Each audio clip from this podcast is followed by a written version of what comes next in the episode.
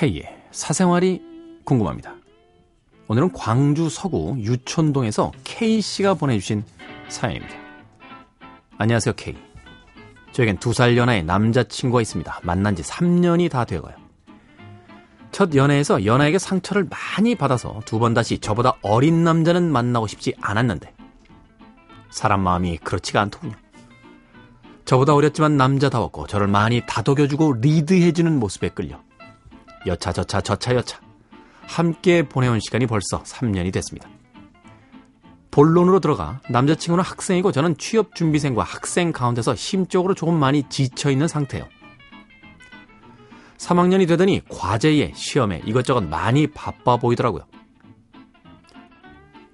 그러다 보니 지난 중간고사 기간에는 한 달 남짓 얼굴을 보지 못했습니다. 그 시점부터 남자친구 마음이 변한 건지 제 마음이 이상한 건지 잘 모르겠어요. 올해 초 남자친구의 메신저 대화 목록을 보다가 여자 후배와 나눈 대화를 우연히 보게 됐습니다.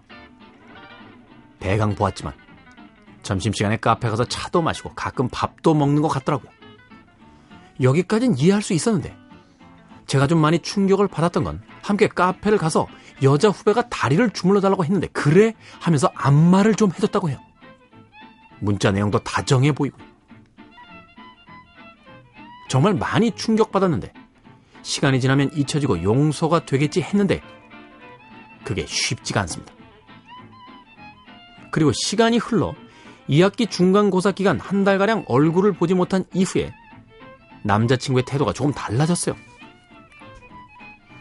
전에는 일주일에 두세 번 학교 수업이 끝나도 제가 일하는 곳까지 와서 얼굴을 보곤 했는데 이제는 자주 봐야 주말에 한 번, 그것도 못 보면 2주일에 한 번. 바쁘다고 피곤하다고 항상 문자하는데 수업이 6시, 8시에 끝나도 학교 후배들이랑 밥을 먹고 집에 간다는 문자를 보면 혼자서 별별 생각을 다 하게 됩니다. 여자랑 밥을 먹나? 나 말고 연락하는 후배가 있겠지? 결국은 지난번에 있었던 일을 떠올리며 힘들어하고 괴로워집니다. 그러다 보니까요, 만나도 기쁘지도 않고 서로 할 말도 별로 없고, 일단 만나면 좋기는 하지만 이 서운한 감정이 너무 쌓이고 쌓여서 이제 왜 제가 서운함을 느끼는지조차 잘 모르겠어요. K가 지난번 사연에서 말씀하셨죠? 헤어져야 하나 말아야 하나 갈팡질팡 고민이 될 때는 그냥 버스에서 내리지 말고 가라고요. 저도 버스에서 언제 내려야 할지 모르겠는데 지금은 많이 외롭고 슬픕니다. 그래도 계속 가야 하는 건가요? 이 남자 마음은 뭘까요? K의 진심 어린 조언 부탁드립니다. 광주 서구 유촌동에서 K씨. 네. 연하의 남자친구의 변한 모습에 네. 많이 좀 힘드신 것 같네요. 음. 얘기를 어렵게 꺼내면요. 점점 어려워지니까 그냥 제가 가볍게 꺼낼게요. 행동이 변했을 때 자신의 행동이 왜 변했는지를 정성스럽게 설명하지 않는다라면 마음이 변했다라고 보는 게 맞습니다. 남자들은 단순해요. 보고 싶으면 옵니다. 전화하고요. 보고 싶은데 가지 못할 땐 왜 가지 못하는지 아주 충실하게 설명을 해요.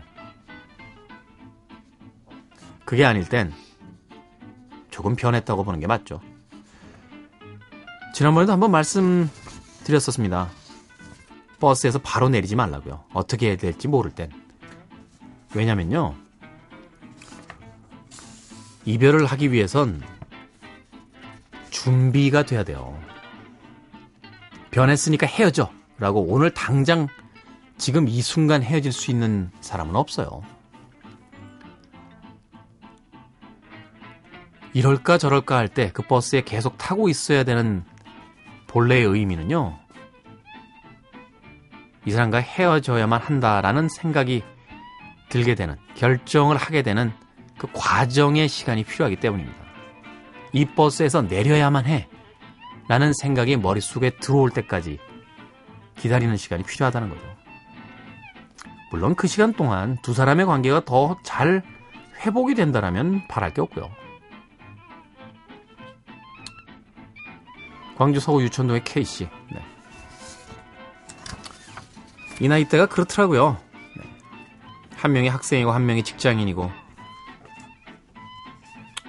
제가 그랬어요, 제가. 네. 제가 대학교 때. 네. 제 여자친구는 직장인이었고 저는 군대도 안 갔다 온 대학교 2학년 학생이었거든요. 갑디다. 네. 그때는 여자친구가 갑디다. 네. 나는 군대로 갔습니다. 네. 하여튼 뭐 양쪽에 다 갔으니까 됐네. 네. 버스에 좀 더 타고 계십시오. 내려야 될 때가 되면 귀에 벨소리가 울립니다. 이번 정거장에서 내리십시오라고. 그리고 그 정거장에서 조금 아쉬운 마음으로 내리면요. 조금 있다. 다음 버스가 올 거예요.